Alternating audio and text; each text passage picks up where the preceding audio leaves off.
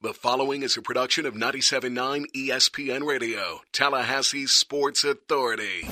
Lock into your radio dial for 97.9 ESPN Radio's official post-game show, Wake Up Noles. It's time to recap all the action of another Seminole game day with your Seminole insiders, Tom Block and Keith Jones. Wake Up Noles is brought to you by Cornerstone Tool and Fastener, serving the Big Bend area since 1995. Here's Tom Block and Keith Jones. Hello again, everybody. Tom Block and Keith Jones. About the best thing we can say looking back, Keith, is at least this is now in the rearview mirror because it does not get much more lopsided, much more disappointing, and much uglier, quite frankly, than what happened yesterday. 63 to 20, Louisville over FSU. Obviously, you and I talked on the way back from the game on the plane, Tom. Uh, we have never experienced anything like this in our broadcast careers. Uh, I've never played in a game that's lopsided uh, in a loss. And of course, uh, the 63 points that Florida State's defense gave up is the most points that has ever been scored on a Florida State squad in history of the program. Uh, very disappointing. Uh, certainly not reason for panic from the standpoint of uh, you've still got games to play. But I would tell you, certainly cause for concern, maybe more concern in certain limited areas than we thought we uh, needed to be concerned about in the past. I don't want to get into the excuse making game because when you lose 63 to 20, there's not enough excuses to account for a 43 point differential. So let's dismiss quickly third game in 12 days, lots of young folks, quarterback playing just his third game, that sort of thing. To me, this was a failure across the board offense, defense, special teams, and probably just about every individual involved in terms of, you know, not minding their P's and Q's, not getting serious enough during preparation, and, and then it being reflected during the game. I think if we were from Boston, we would refer to this as an epic fail. Uh, it is a, a system wide, program wide failure. Kids, coaching staff, uh, game plan. Uh, you know, you can pick any any part that you want to.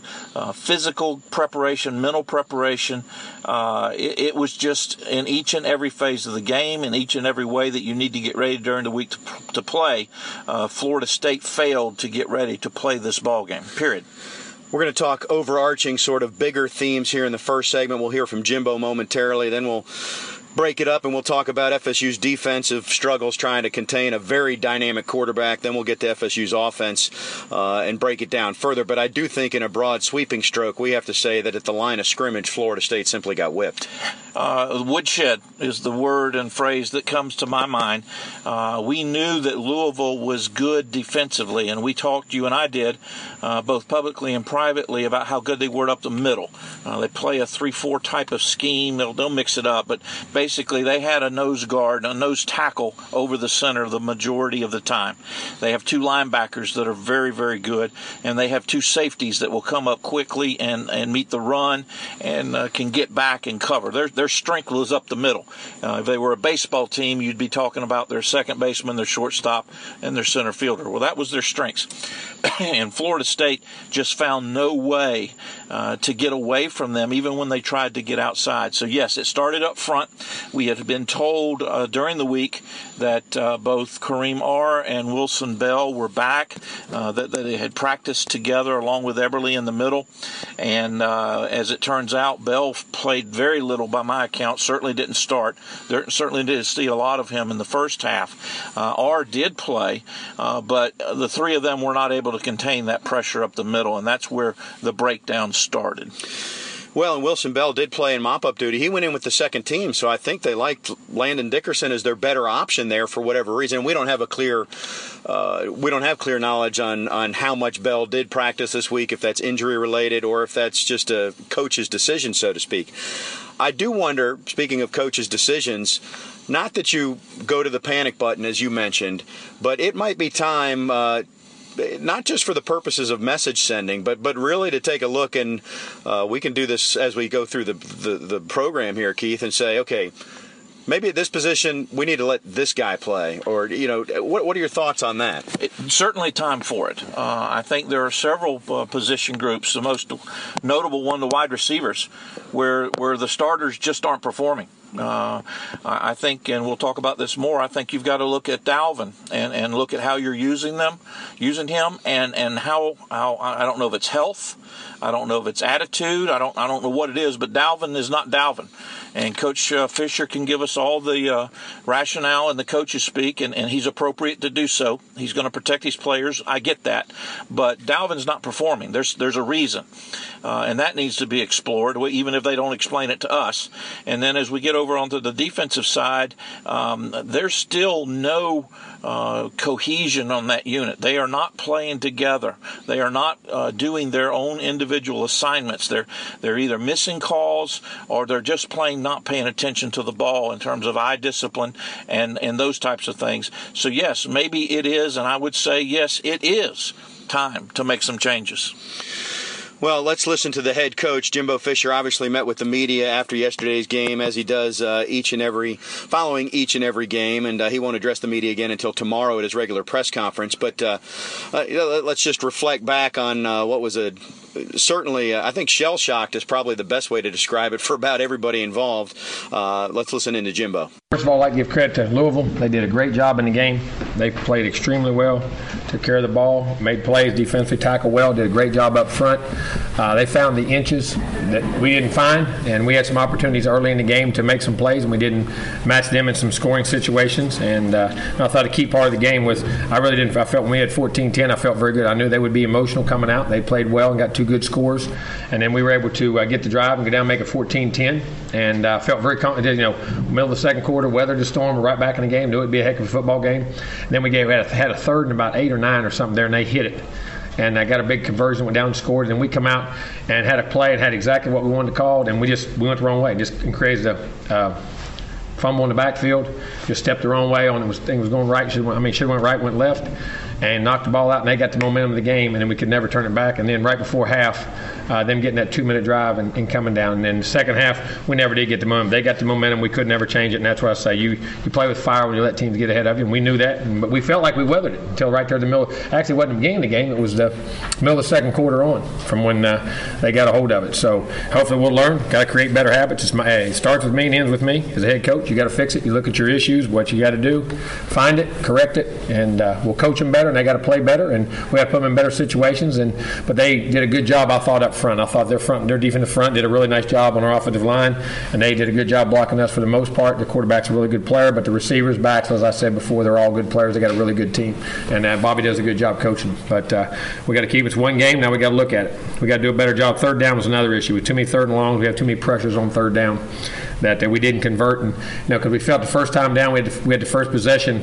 third play, man, we had we had, thought we had a big play, and we didn't pick up a blitz on the backside. We had it accounted for. We just didn't block it, and. Uh, in that one, when we had to, we missed a field goal in that drive, we still overcame it and come back and missed a field goal. Or punted, and then got the back and missed a field goal. Made a field goal. Then we got that 14-10. It was good, but you know you can't you can't stop playing right there, and you got to keep fighting for those inches. And we'll keep growing as a team. Some of our young guys got you know got to grow up in some key situations on the road. Very good environment and a very good team. And uh, like I said, Louisville's a very good football team. So we got to grow from it. Get ready. South Florida's got a heck of a team. Get ready to get down there and play on the road again next week. So there's Jimbo's comments, and uh, by now you, you may have seen them uh, right after the game or, or read them this morning. Um, you know, I mean, it's back to the drawing board for everybody because it's not just uh, the players. I do think when you look at three of the last four games, every game except Charleston Southern, Florida State has been getting whipped at halftime. The Houston game in the bowl game, the Ole Miss game, and now yesterday in Louisville.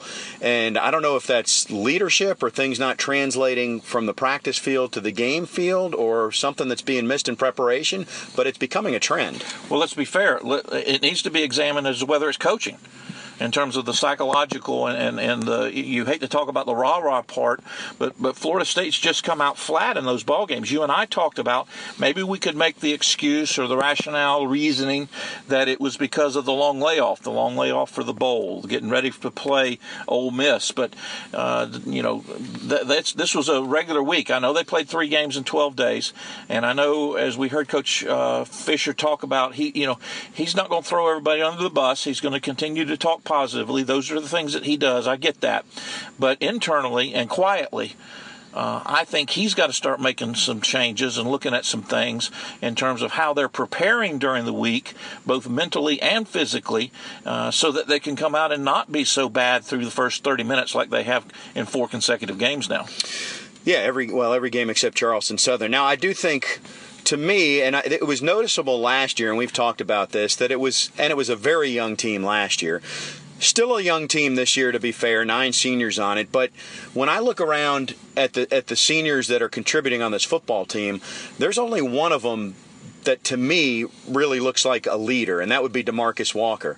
Uh, beyond, and it's not to say you have to be vocal. Uh, I'm not. But you do at this point, somebody's got to step up and be vocal. Not to interrupt you, but I did. Somebody has got to start taking a stand because this can't continue. This isn't going to work.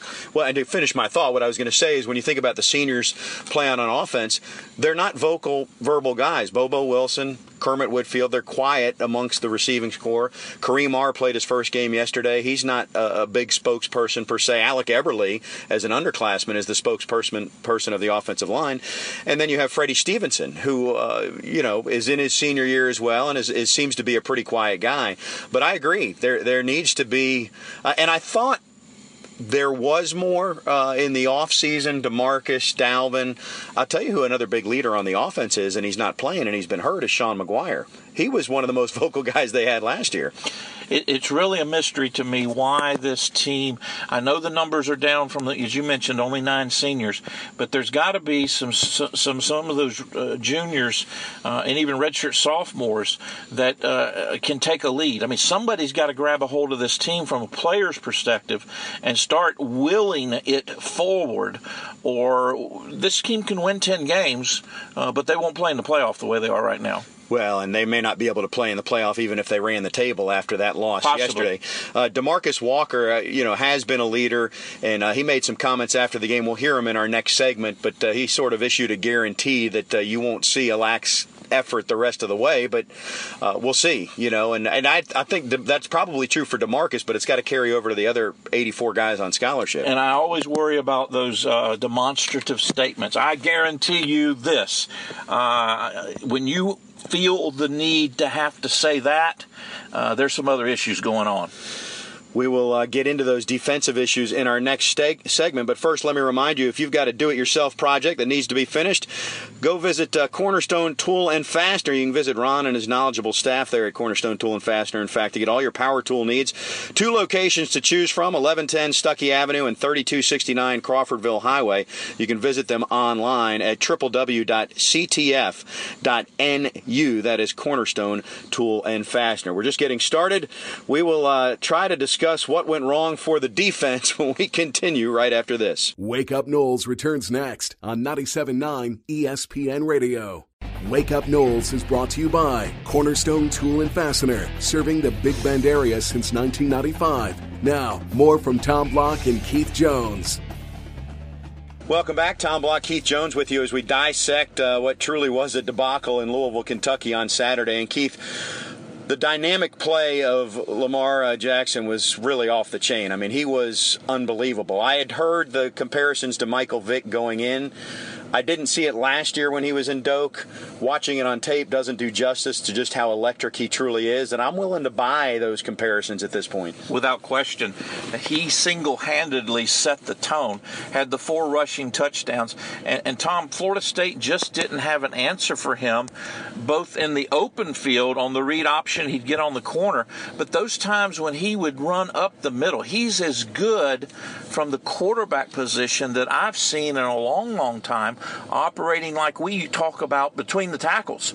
He would run off 8, 10, 12 yard gains right up the middle, and he, he would make people miss. There, there were people waving at him uh, as he went by. He truly, truly played an outstanding football game, and, and there just really wasn't a physical answer for him the way Florida State was set up. Well, from a scheme standpoint, one of the things they were doing, not only does he run between the tackles, but he follows a fullback and a tailback back into that hole. So you've got five linemen and then two other blockers and then a slippery electric guy behind them. I thought early on in the ball game, Florida State, uh, on I think the second series, uh, pardon me, slowed him down a little bit, and there were three consecutive passes that he threw, and he showed a little bit of, of why you wanted to keep him in the pocket. Those passes weren't real crisp. They weren't really to who they needed to go to. But credit Louisville and their staff, they continued to find ways to run him first and then let him throw. And and once he had established himself with the run, those passes became more and more effective. 17 carries, 146 yards. We talked before the game, you know, he could have 10 carries for 70, 80 yards. He couldn't get into the 150 range, which is about where he was. Four touchdowns, 530 yards of total offense, which could have been 700 or 800 probably if they wanted to keep going. Uh, I mean, they put up the same numbers against Florida State that they did in the first two opponents, which they overmatched. So let's look at it from the Florida State side because there's obviously a lot to clean up there. But what things did FSU not do a good job of that they could have done better to limit him? The two things that jumped out at me, particularly in the first half, is Florida State's defensive ends, including Demarcus, along with Pugh when he was in there, and to the degree that Sweat played, they were getting too far upfield. They were basically just taking themselves out of the play, and he uh, and or the rare times when he handed the ball off to a running back would just dive underneath them.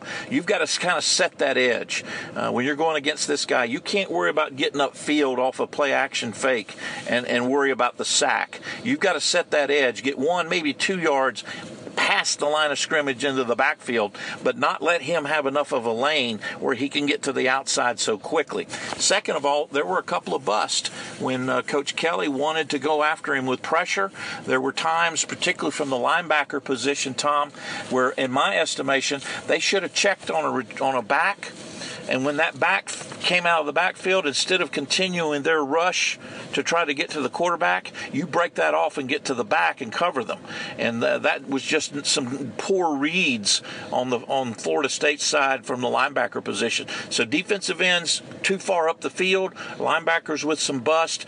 I'm sure once we looked at the tape, uh, if we you and I sat down with with Charles, we'd see a bunch of other things. But those are the two first things that jumped out at me. Well, and that's been a recurring theme too in terms of some of the busts and whatnot. And I know, and uh, we've talked about this as well back when you played, uh, and and correct me if I'm wrong, but uh, you know Jimbo will talk about how it used to be that you had fourth and fifth year guys who were playing. That's just not the norm in college football now. It is. And so FSU's got a pair of uh, young corners. They're in their second years, and uh, Tarvarus McFadden and also uh, Marcus Lewis, and they've they've struggled here uh, early in the going. AJ Westbrook played because of Derwin James. I bring up his name. Let me stop right there. How much did they miss Derwin, not from a, what he could do on the field, but from a leadership standpoint yesterday? I think you have to say a bunch because when you talk about leadership on that defensive side, it's it's Demarcus and it's Derwin. So half of it was gone. Uh, Derwin's made some mistakes in the games that he's played. Uh, there's been some bust, but the one thing he doesn't make a mistake on is his leadership quality and maturity on the sideline uh, at halftime uh, in the week of preparation uh, getting ready, and all those were missing with some of those younger guys that potentially were looking up to him. I'm not making any excuses by saying the score would be different uh, or the outcome would be different simply because Derwin James was there in his presence, but his overall effect on that defense, he certainly was missed. Well, you mentioned half the leaders were gone on the defensive side of the ball. The one who was there, Demarcus Walker, uh, spoke with the media obviously after the game, and uh, he had some resolve about what he offered. And obviously, time will tell. But let's listen into what uh, Demarcus Walker had to say when he uh, spoke with the press yesterday. How do you guys respond from a loss like this? It starts with me. For now, I'm not letting nothing get away. I know what it takes to win a national championship. I've seen the older guys, you know, show me the ropes of winning one. And, you know, I can't be friends, you know. There's no, you know, off the field stuff going on. Like, you know, I can't be cool when it comes to, you know, being on the field. I got to demand, you know, what's right and what to do as a national as a national championship team, and for now I'm, I'm giving 100 percent you know, I'm I'm I'm, I'm gonna step up my my leadership skills. You know, I'm not letting nothing like if it's the smallest thing, I'm getting on it because I don't want to experience this ever again. You'll never see somebody out hustle, run to the ball, lead, outwork me for, for now on ever. Ever it's my job as a center. It's my job to communicate to that Marcus, what does a, a, a, game like this kind of do for the team psyche? You know, you guys had a lot of aspirations to get to the playoff and win the SEC, and you know, you guys took a you know a big hit those for, for the game today. We just got to control what we can, what we we can control. After this playing touchdown, we're gonna worry about South Florida or whoever we play next. I don't even know. But like I say, when we touch down on the plane, y'all, I promise, I promise, no nation, I promise, you're gonna see a different team, a different identity. God bless. That's some of what Demarcus Walker said, and that's courtesy of Seminoles.com, as was the Jimbo Fisher sound, by the way. Go to Seminoles.com and get the complete recap and, and listen to what everybody had to say about yesterday's game. Uh, you know, I'm, I'm I'm curious where Florida State goes from here defensively in terms of getting things fixed because there, there's clearly talent, a lot of talented players. Derwin's not going to be back for a few weeks. We don't know exactly when. Uh, Jacob Pugh is a guy who's been playing well. Matthew Thomas led the team in tackles yesterday with 10 tackles.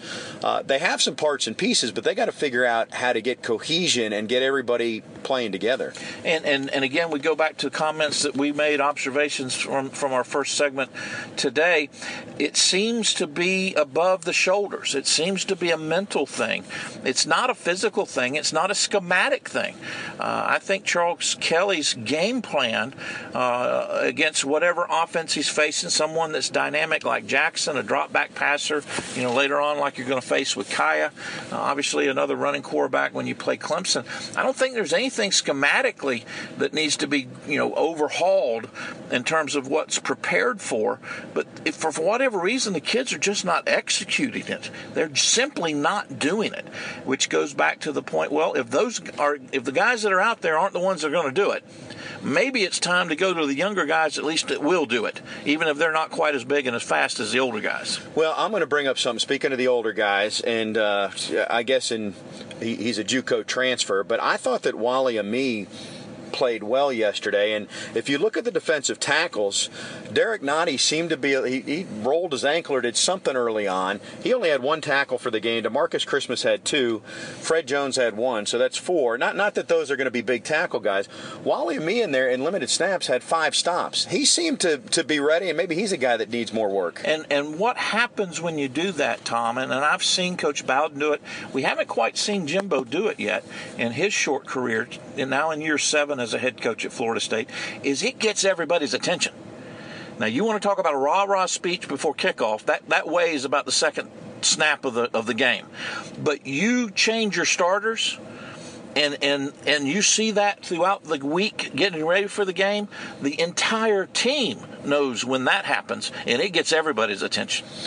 Well, and to me, that's perhaps one you could change there if you flip flopped. And I'm not the guy grading tape, so I don't know. But to me, looks like maybe you could make that change there. I don't know. The, the linebackers behind the two who are starting are freshmen and, and are young, and, and uh, I'm not sure that they would make the move there. And so uh, let's look at the secondary. Nate Andrews was back.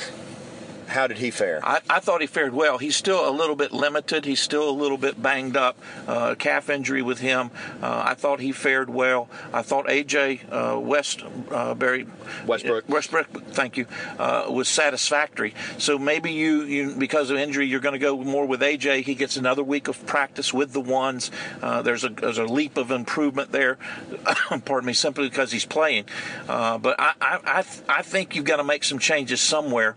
Well, maybe if, if no other reason, Tom, if no other reason, to send a message.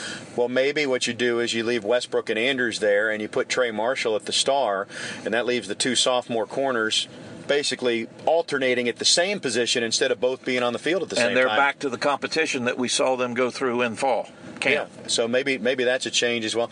Defensive end uh, Jacob Pugh played played well. He had the only two tackles for loss Florida State had and had one sack. Uh, you mentioned Demarcus Walker in trouble setting the edge. Josh Sweat, I know there was an injury late in the week, and I don't know what percent he was per se, uh, but he's a guy that's got to get better too. He has not played well. Uh, for whatever reason. Uh, certainly, his performance needs to improve. Uh, you hate to talk about him if he's injured or he's hurt or nicked up, but but there's got to be more protection out of him, or I think I start looking at the freshman. Well, just we'll finish up on the defense with these notes, which are not pretty. There were no quarterback hurries in the game yesterday. There was one pass broken up and one interception, which came late in the game when the thing was decided anyway by McFadden. Uh, so the, those are just numbers that are by the way, that, in. that interception was in the end zone, or that would have been seven more points. All right. Well, giving up points was only one half of the problem for Florida State. Scoring them was another half of the problem, and uh, we'll discuss that when we come back right after this. Stay with us. Wake up Noles returns next on 97.9 ESPN Radio. Wake Up Noles is brought to you by Cornerstone Tool and Fastener, serving the Big Bend area since 1995. Now, more from Tom Block and Keith Jones. Tom Block, Keith Jones back with you. Florida State uh, and its fans still in shock after Louisville running up uh, 63 points, the most points ever allowed by Florida State. And the most lopsided defeat for FSU at 63 20, I believe, since Coach Bowden's first year when FSU dropped the game 47 0. This game, a 43 point differential. And let me tell you what happened after that 47 0 game. Florida State went to Oklahoma. And this is when Oklahoma was in that part of their heyday and Coach Bowden started about nine freshmen in that ball game. Uh, got waxed, but those freshmen continued to play. And that 76 season, he ended up going, did Coach Bowden, five and six with a, a, ball club that had only won four games in the three previous years combined. This continues a theme that we've already talked about about sending a message, making some changes, getting folks' attention, which does more, uh, you know, if you make those changes than the rah rah speech, as you put it. So, a guy to me that has earned playing time, probably as a first team guy right now, has to be Auden Tate. I mean, if we're going to look at the pod, the guy has four catches in the last two weeks, and three of them are touchdowns. Now, I don't know how he's graded out. There's probably some missed blocks in there, maybe some missed routes, but uh, we know what you have with the first three guys who've been playing. Now you have a big target that, if nothing else, forces the defense to account for him. What do you think? You and I have talked about the three that we know about as the three amigos for whatever good or bad reason. I don't know that that uh, uh, moniker has uh, picked up much traction. Uh, I think uh, you've got to look at both Bobo Wilson and Kermit and I think you've got to decide whether you're comfortable with them where they're at because they're not getting any better. They have plateaued. So the question becomes uh, are you okay with Travis? Because uh, he's continuing to give effort and perform. And are you ready to go to some of the younger guys? You know what you got with the two older guys, but you're not going to get anything else. Are you willing to roll the dice and go with the younger guys and see what their upside is? I say yes. I say make the move. Well, the numbers yesterday Bobo had one catch, Kermit had no catches, uh, Travis Rudolph had two. To be fair, Deondre Francois only completed seven passes, and really, uh, I think the issues started up front with the offensive line. Uh, before we get to the offensive line, let's finish out on the receivers. Matter of fact, uh, two catches for Travis Rudolph. Let's listen in right now, courtesy of Seminoles.com, to what he had to say uh, after yesterday's disappointing defeat. How do you guys respond next week? I mean, honestly, I feel like all the players we taking it the hard way. I mean, we prepared for this game, but you know we just got to die through adversity and we're gonna bounce back. How much of it has to be just giving credit to Louisville? Are they that good? I mean, Louisville is a great team. I mean, I feel like every opponent that we face is a great team. I mean, hats off to them. They had played a better game than we did today. Simple as that. Travis, what do you want to see from your teammates going into this week, man? You know, after the Oregon game, after the Houston game, you guys had a whole off season to kind of stew about this. You know, now you have you know two days until you guys return. What are some things you want to see from your team? Man? Um, the main thing, I just want us to stay together.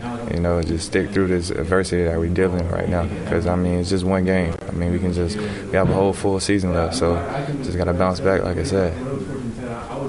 DeAndre got hit a lot tonight. He had a rough night for, for him. Um, what did you see from him on the sideline? Kind of after came out of the game, was he I mean, responsive? How was it? He was very responsive. I mean, the whole time when we was down, he was just telling us like, it's on us. We gotta just do what we gotta do. You know, control what we control. And he was just showing that how mental tough he was. You know, because I know that had to be, that had to been frustrating that he couldn't get throws off and stuff, just getting sacked like that. What was it about their defense that made it so hard for you all to execute today? I mean, they had a good game plan. I mean, it was just we just had a lot of self-inflicted wounds. Honestly, I feel like. Travis, you guys, a lot of you guys have never been through anything like this before. Uh, how, how do you handle it bounce back? I mean, uh, it's tough, you know, but once again, I just say we just got to bounce back. You know, we got to look forward to the next game. I mean, we can't control what just happened, so we just got to deal with it by all accounts, Rudolph uh, works very hard. We, we saw the off the field story, which was a great story a couple weeks ago. Uh, you know, and so I, I, Travis to me has to still be in the mix. I would call for Auden Tate. Uh, we've seen a little bit more of Nooney Murray lately, but I don't disagree with your comments about where, where we are with the seniors. Uh, you know, a guy that I thought we would see more of, and it seems like he's still making some mistakes, is Izzo at the tight end spot. The interception that Francois threw yesterday, and I don't know for sure, we haven't gone back and looked at the tape, uh, he was not on the same page with Izzo. It looked to me like Izzo turned in and should have turned out, or there was some confusion there. And I know Tim Brewster immediately after that play got in long conversation with Izzo. Well, Izzo turned out. The question is, do you turn out and stop, or you turn out and continue? Obviously, uh, Francois thought he was going to turn out and continue, and Izzo stopped, yeah. and therefore the pick, and, and nearly a pick six. Uh, I believe uh, Louisville ended up scoring a touchdown a couple of plays after that when the uh, uh, interceptor was run out of bounds. you're exactly right, however, it does start with the offense line. And, and, Francois was never comfortable in the ball game, was never able to set his feet, was never able to throw the ball downfield. Uh, and part of that reason is that the receivers were covered. Uh, part of that reason is the line wasn't blocking. It has to be a combination when you're up with five sacks. If there's five sacks, it's going to be on all parties. It's not just like one unit did something wrong. Everybody uh, contributed to it, and uh, and Francois never got comfortable in the entire ball game. Well, it's similar to some of the mistakes we've seen defensively because at least two of those sacks were guys running free. It's not like the lineman is getting whipped necessarily by the defender. It's confusion on who to block. And next thing you know, I mean, Deondre got whacked in the back early in that game. If uh, somebody ran free. Uh, how much of that, Keith, is the fact that it's been three games and we've seen three different starting offensive lines thus far? It's part of that, but it's also part of what the defensive coordinator that you're facing is fearful of. And when when a lot of the pressure that that, that uh, Louisville brought, they brought a safety on a couple of blitzes. They would blitz both linebackers to the same gap. Well, when you're doing that, you're going man coverage. So you got Bobo and Kermit on the outside, and they're not scared of them. So they're locking up with their their their corners, which by the way, both of Louisville's corners were new starters this year. Right. The safeties were experienced, but the corners were new. So they're locking up two of your wide receivers because not they're not afraid that you're going to get behind them or you're going to you're going to get open. So therefore, they can come with those.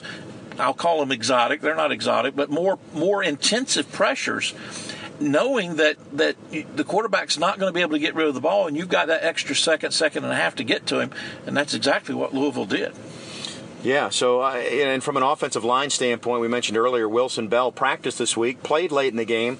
They didn't go with him as a starter there, and uh, maybe that's the maybe they feel that's the five that they need out there. I know they're very high on a lot of the youngsters, but the youngsters, as an offensive lineman, it's tough to come in and play like a freshman, like like Landon Dickerson is doing right now. You know, there are issues, and, and we'll finish this segment with maybe one of the glaring ones, but there are issues at wide receiver. Uh, there's issues occasionally with the tight end in terms of being on the same page with Deondre. Uh, it starts with the offensive line. And unless and until they can find the right five to give Deondre time uh, to, to go through his progressions, make his reads, and deliver the football, it, it's just going to be a, a, a long, long season from the standpoint of seeing that Florida State offense click the way we're used to seeing it.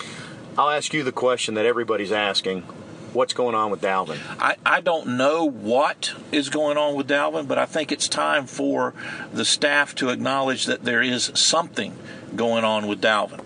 Uh, I personally think it's some kind of shoulder issue uh, that that nobody wants to talk about and nobody but nobody wants to admit to.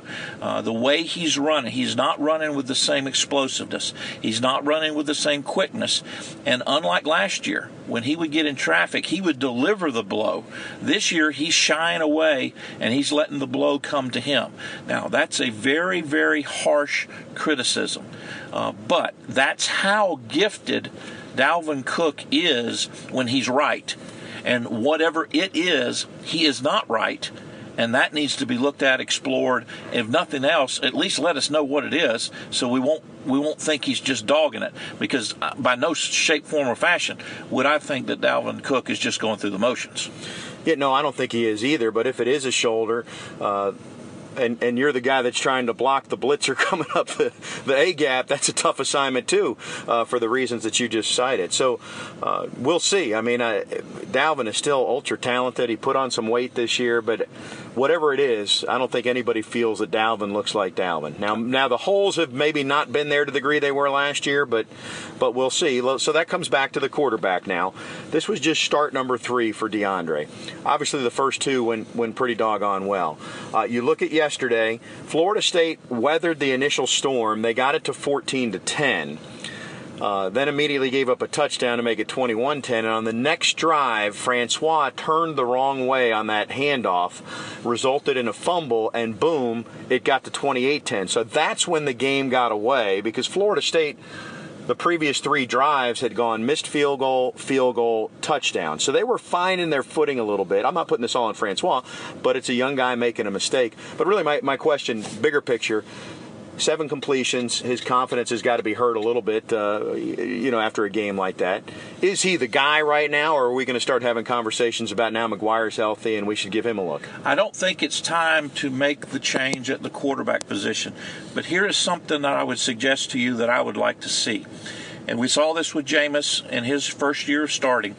There needs to be a little bit of a, of, of a sense of urgency.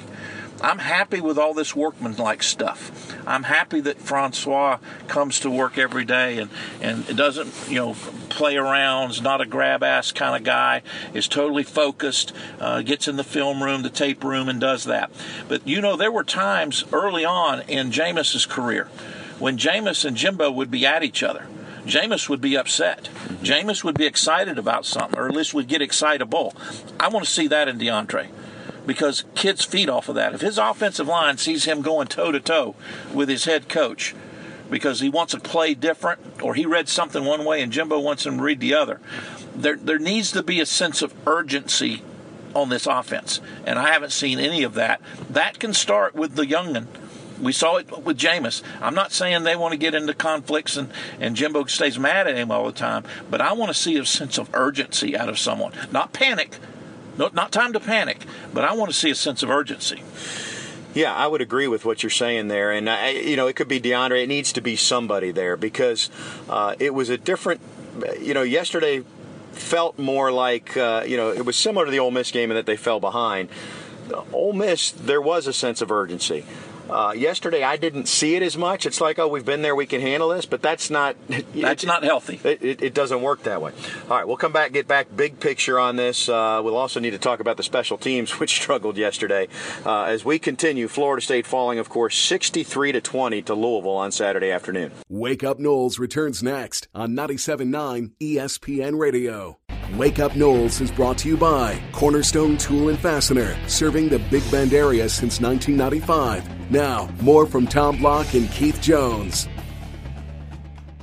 Keith, one segment to go as we wrap up, and I don't know if uh, you're feeling any better as we're having this therapy session together and looking back at this game. And how does that make you feel? exactly. Um, special teams had been very, very good the first two weeks. It stood to reason that Aguayo was not going to make all his kicks, so I can't find a lot of fault on him missing a 49 yarder early on. He went two for three on field goals. Uh, kickoffs were not an issue. But the punts, and, and to be frank, so we got away with a couple of punts in the first few games, but yesterday Louisville made Florida State pay. Well, and, and, and Florida State does something that maybe people would look at and say is a little too fine. It's you know I, I, equate it to you know being able to control the ball off of the tee uh, if you're a golfer. You know, there's certain holes you want to try to draw the ball if you're if you're playing it. Other holes you want to try to you know slice the ball or, or work the ball from left to right. Uh, what what Florida State tries to do in, in their kickoffs when they do kick short is to squeeze them down and, and, and take up the field. The same thing happens with the punts. And and basically what happened is that is that Logan Tyler had a couple of punts that were supposed to go in one direction, and they kind of went in the other direction. Uh, one of them technically, I think, although Jimbo would not put it this way, he, he technically did kick it too far uh, because the return man had an opportunity to set some stuff up, but but he didn't kick it where he was supposed to. In other words, he was supposed to go to the left side of the field whatever reason, ended up on the right side of the field. Uh, coverage had been so good prior to that that I think we got a little bit complacent in, in understanding that you know that could be taken care of. We, we neglected the fact that most teams, Louisville included, have some pretty dynamic playmakers that once you put the ball in their hands in open field, uh, they can make some things happen, and that's exactly what Louisville did. Well, in the special teams mistakes, I, I don't know that Florida State was was going to ever mount a significant rally yesterday because they got whipped across the board, but uh, it got exacerbated. I mean, the defense did get a stop early in the second half, uh, but the offense ended up punting it back, and then you get a you get a punt return for a touchdown, which ended any hope at that point. And and the kicking game is such a big part of games where you've got two teams that have a lot of talent. Uh, you've got a lot of energy. Uh, you know, this is just the 13th time in the history of the ACC that two top 10 teams have met during the regular season.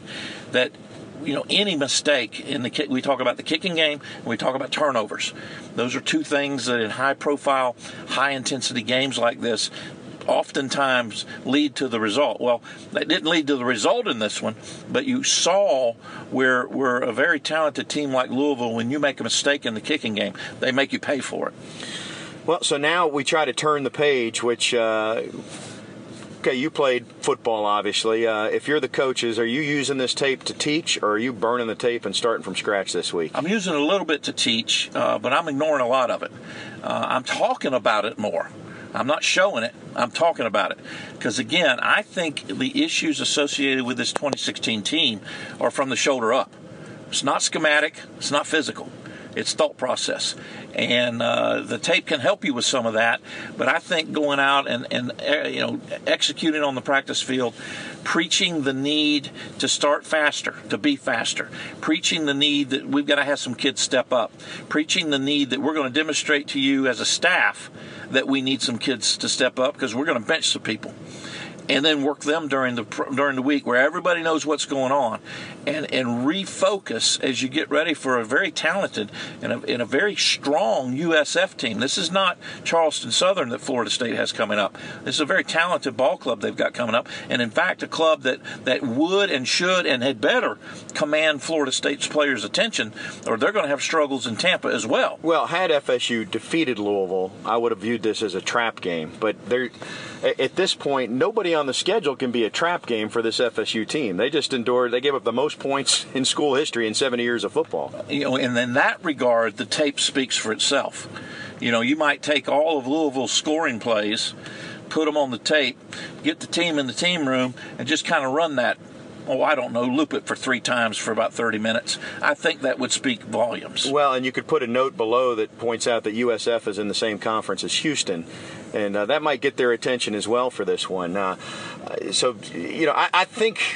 Well, I don't see how they couldn't take USF seriously after what happened uh, this past weekend. But uh, bigger picture, Keith, and, and not that Florida State's players or coaches need to think about this at all uh, because it truly needs to be a play the next play, one game at a time thing. But the college football playoff hopes, barring something uh, unforeseeable, are, are, gone for Florida State this year, in my opinion. Because even if you ran the table and won the ACC, you just lost 63 to 20 in September. So, I mean, I guess I shouldn't say impossible, but you'd have to beat everybody about 63 to 20 the rest of the way to make enough of an impression to get back in there. Well, and the problem with that also is because of the way the tiebreaker is and the fact that you've got to play Clemson and Louisville has to play Clemson. You know, it's not just like Louisville can. If Louisville runs the table, you're not going to be playing in the championship Yeah, well, at this game. point, Louisville. Well, yeah, I guess if if Louisville loses to Clemson and FSU beats Clemson, then you have potentially a three-way tie. But my point is, yeah, you can't in control. terms of the rankings, you want Louisville to win out because that that will hopefully help that that large deficit loss. But you can't afford that. You got to have Louisville lose another game, so so that diminishes and makes your your demise look worse in the eyes of, of the of the voters. Uh, it, yeah, this was the game you didn't want to lose. You, you know, you're better off losing the Clemson game well, you are you're losing better, this one. You're better off losing to a coastal division opponent like North Carolina or Miami. But I get what you're saying. In a perfect world, if you're going to lose one, that's where you lose it. Yeah, You are correct. Bottom line, Florida State can't be thinking about the playoff right now. They got to be thinking about USF, uh, and beyond that, just uh, how about a first ACC win, and just you see where it goes from there. Because I, I do think going back to what we've talked about, for whatever the reasons are, and however it needs to get corrected, uh, this team right now is not greater than the sum of its parts. It's got a lot of good parts, but they are not playing together and getting the results uh, that they should, in my opinion. That's an absolute uh, factual statement. And whether that's the kids paying attention, whether that's the coaches getting their attention, or whether it's something else we don't even know about. Pardon me. The bottom line is that they are underachieving. And, and, and Florida State, as a program, as an offensive, defensive, and special teams, individual units can do better and must do better. Yeah, it's it's interesting when you look back at 2013, and a lot of people talked about that year leading into this one.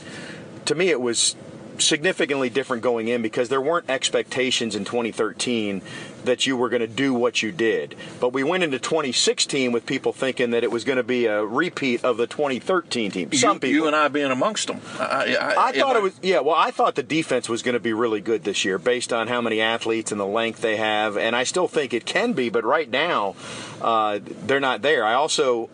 While you and I were both on the same page that we didn't think Dalvin was going to be a 2,000, 2,500 yard rusher, I also didn't think he was going to drop down to a 3.4 yard average against Louisville. They're, again repeating ourselves. There are certain issues, offense and defense, that we've got a week to get corrected, and I'll be anxious to see the improvement uh, and, and and how the kids respond, how the staff responds as they get ready for USF. I uh, I'm going to ask a question that I thought about when we were on the flight back to Tallahassee. Uh, so I'm asking you cold. This this game, uh, in terms of a low point, what does it compare to in terms of previous games? Oh, this is not just of Jimbo, just in general. This is Wake Forest 31 zip. Yeah, that's exactly the game I wrote down in 2006. 30 zip Wake Forest, which I, I went- resulted in some significant changes, not just on the field. obviously obviously and we're not advocating for those right now it's a different scenario but i went back i started going season by season and there's been heartbreaking losses i mean you can go to the wide rights or some of the losses to florida and but as i was thinking about it uh, in terms of just not expecting what you got nobody thought wake forest was going to come into doak and win 30 to zip that night and even if plenty of people probably thought Louisville would put up a good fight and maybe win the game. Not even Lee Corso, who picked Louisville, thought it was going to be 63 to 20. And as a result of that, I think you need to pay attention to the significance of it. And and while again, I'm not calling for panic, and I'm not calling for widespread changes. I think some looking at some of the particular areas, like the wide receivers, uh, re-intensifying your look at the offensive line, having a little bit of a come to Jesus meeting with your defense relative to assignment football.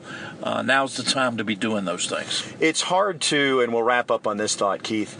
Uh, coaches do. Uh, and they have to. They remove the emotion from it, and they truly go down and they look at each player and your assignment. And uh, when you have a 43 point differential, it doesn't seem like if everybody did one more thing correctly, that would make for a more equal game. But that's the way they attack the tape, and they'll work with the cornerback and the safety and the linebacker and every position on the team to make sure that they don't make that mistake, and then you get a better result in the end. And and as a result, you know, you go back to and, and this is Jimbo speak. Are you putting the best eleven guys out there for what you're trying to accomplish? And I think that uh, particularly on the defensive side.